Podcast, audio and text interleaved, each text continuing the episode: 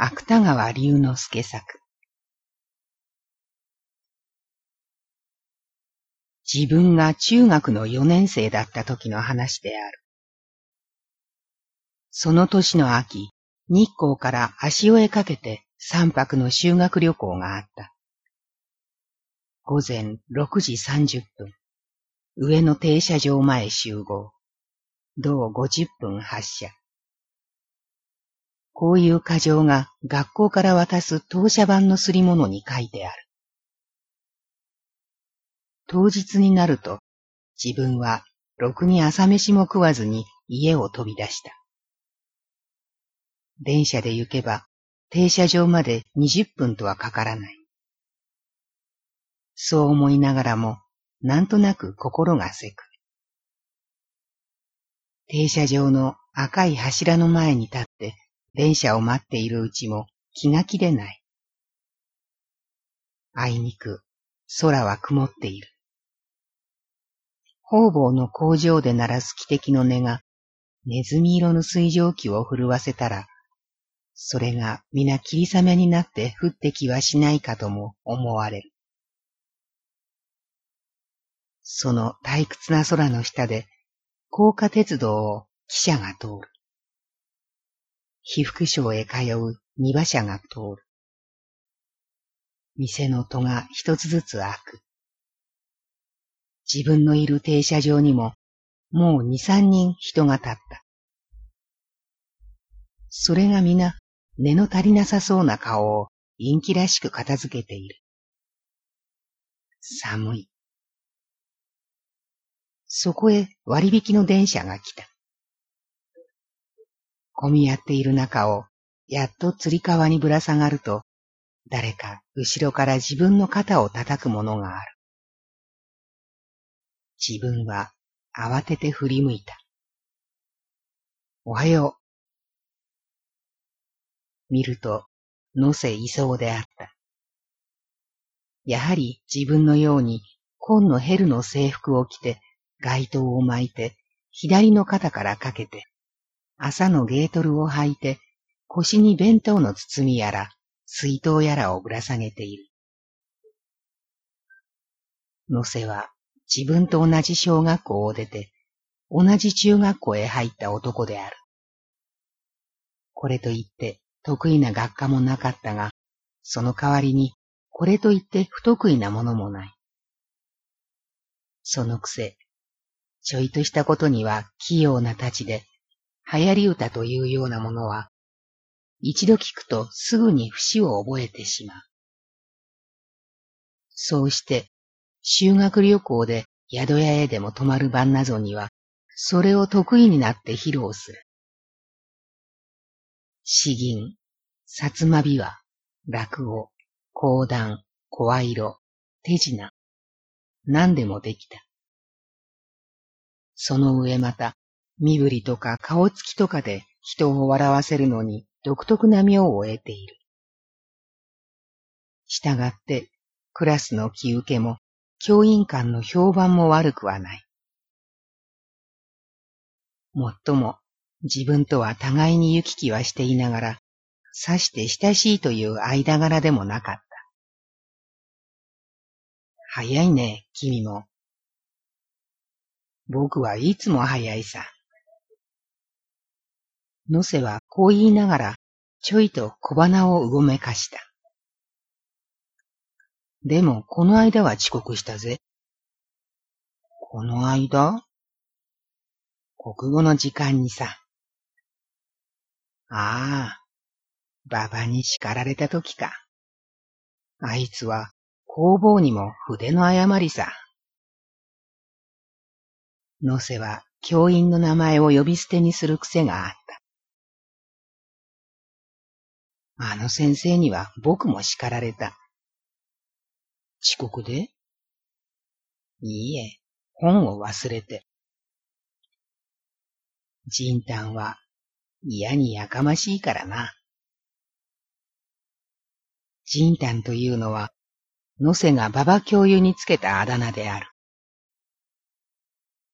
こんな話をしているうちに停車場前へ来た。乗った時と同じように混み合っている中を、やっと電車から降りて停車場へ入ると、時刻が早いので、まだクラスの連中は二三人しか集まっていない。互いにおはようの挨拶を交換する。先を争って待合室の木のベンチに腰をかける。それからいつものように勢いよく喋り出した。皆、僕という代わりに、俺というのを得意にする年配である。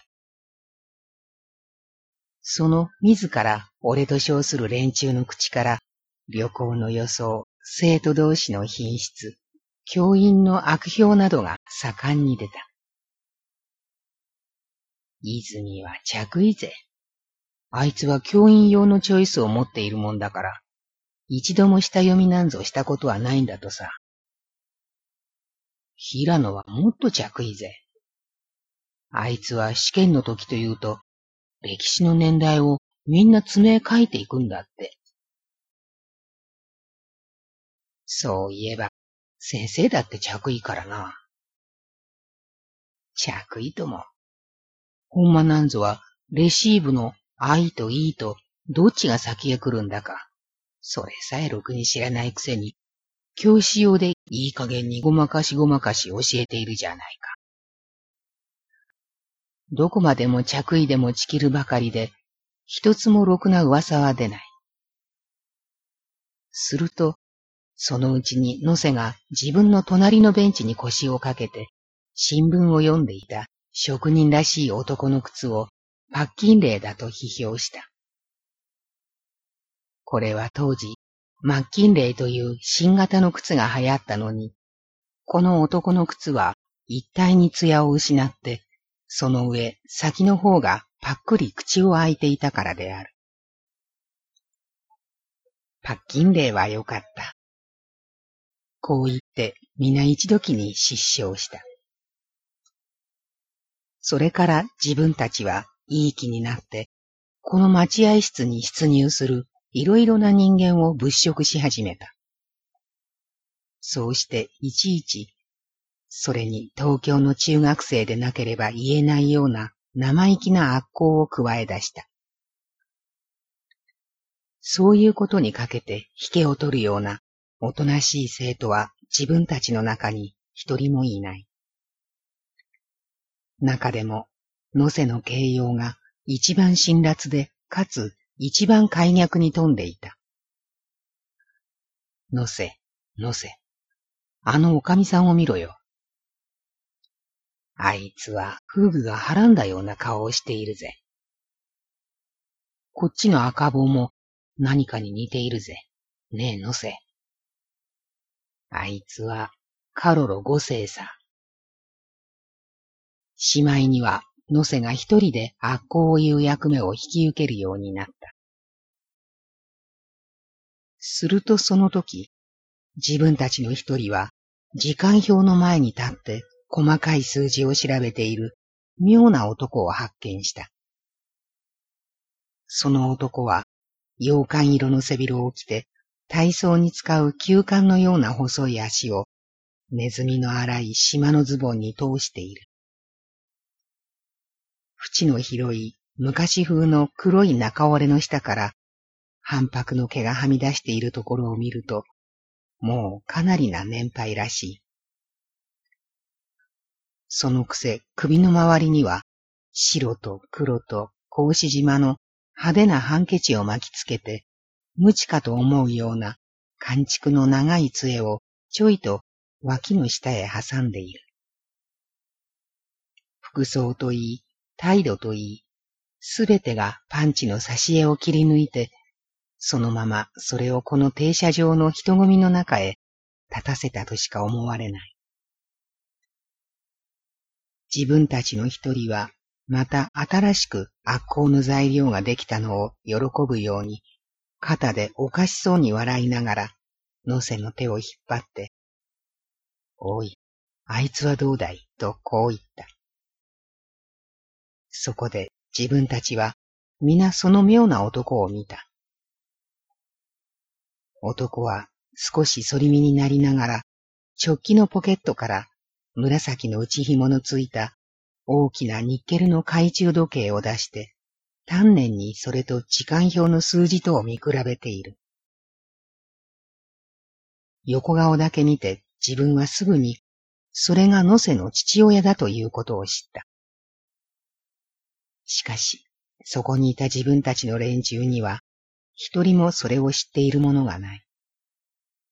だから、皆野瀬の口から、この滑稽な人物を適当に形容する言葉を聞こうとして、聞いた後の笑いを用意しながら、面白そうに野瀬の顔を眺めていた。中学の四年生には、その時の野瀬の心持ちを推測する命がない。自分は、危うく、あれは野瀬のファザーだぜ、と言おうとした。するとその時、あいつかい？あいつは、ロンドン小敷さん。こういう野瀬の声がした。皆が一時に吹き出したのは言うまでもない。中にはわざわざ反り身になって懐中時計を出しながら野瀬の父親のスタイルを真似てみるものさえある。自分は思わず下を向いた。その時の野瀬の顔を見るだけの勇気が自分には欠けていたからである。そいつは適当だな。見ろ、見ろあの帽子を。日陰町か。日陰町にだってあるものか。じゃあ、博物館だ。皆がまた面白そうに笑った。曇天の停車場は日の暮れのように薄暗い。自分はその薄暗い中でそっとそのロンドン古事記の方を透かしてみた。すると、いつの間にか薄日が差し始めたと見えて、幅の狭い光の帯が高い天井の明かり取りからぼーっと斜めに差している。野瀬の父親はちょうどその光の帯の中にいた。周囲ではすべてのものが動いている。目の届くところでも届かないところでも動いている。そうしてまた、その運動が声とも音ともつかないものになって、この大きな建物の中を霧のように覆っている。しかし、野瀬の父親だけは動かない。この現代と縁のない洋服を着たこの現代と縁のない老人は、目まぐるしく動く人間の洪水の中に、これもやはり現代を超越した黒の中折れを阿弥陀にかぶって紫の内紐のついた懐中時計を右の棚心の上に乗せながら、依然としてポンプのごとく時間表の前に貯立しているのである。後でそれとなく聞くと、その頃、大学の薬局に通っていた野瀬の父親は、野瀬が自分たちと一緒に修学旅行に行くところを、出勤の道すがら見ようと思って、自分の子には知らせずに、わざわざ停車場へ来たのだそうである。野瀬磯は、中学を卒業すると間もなく、肺結核にかかってぶっこした。その追悼式を中学の図書室であげたとき、聖帽をかぶった野瀬の写真の前で、当時を読んだのは自分である。君、父、母に、公に。自分はその当時の中にこういう句を入れた。大正5年3月。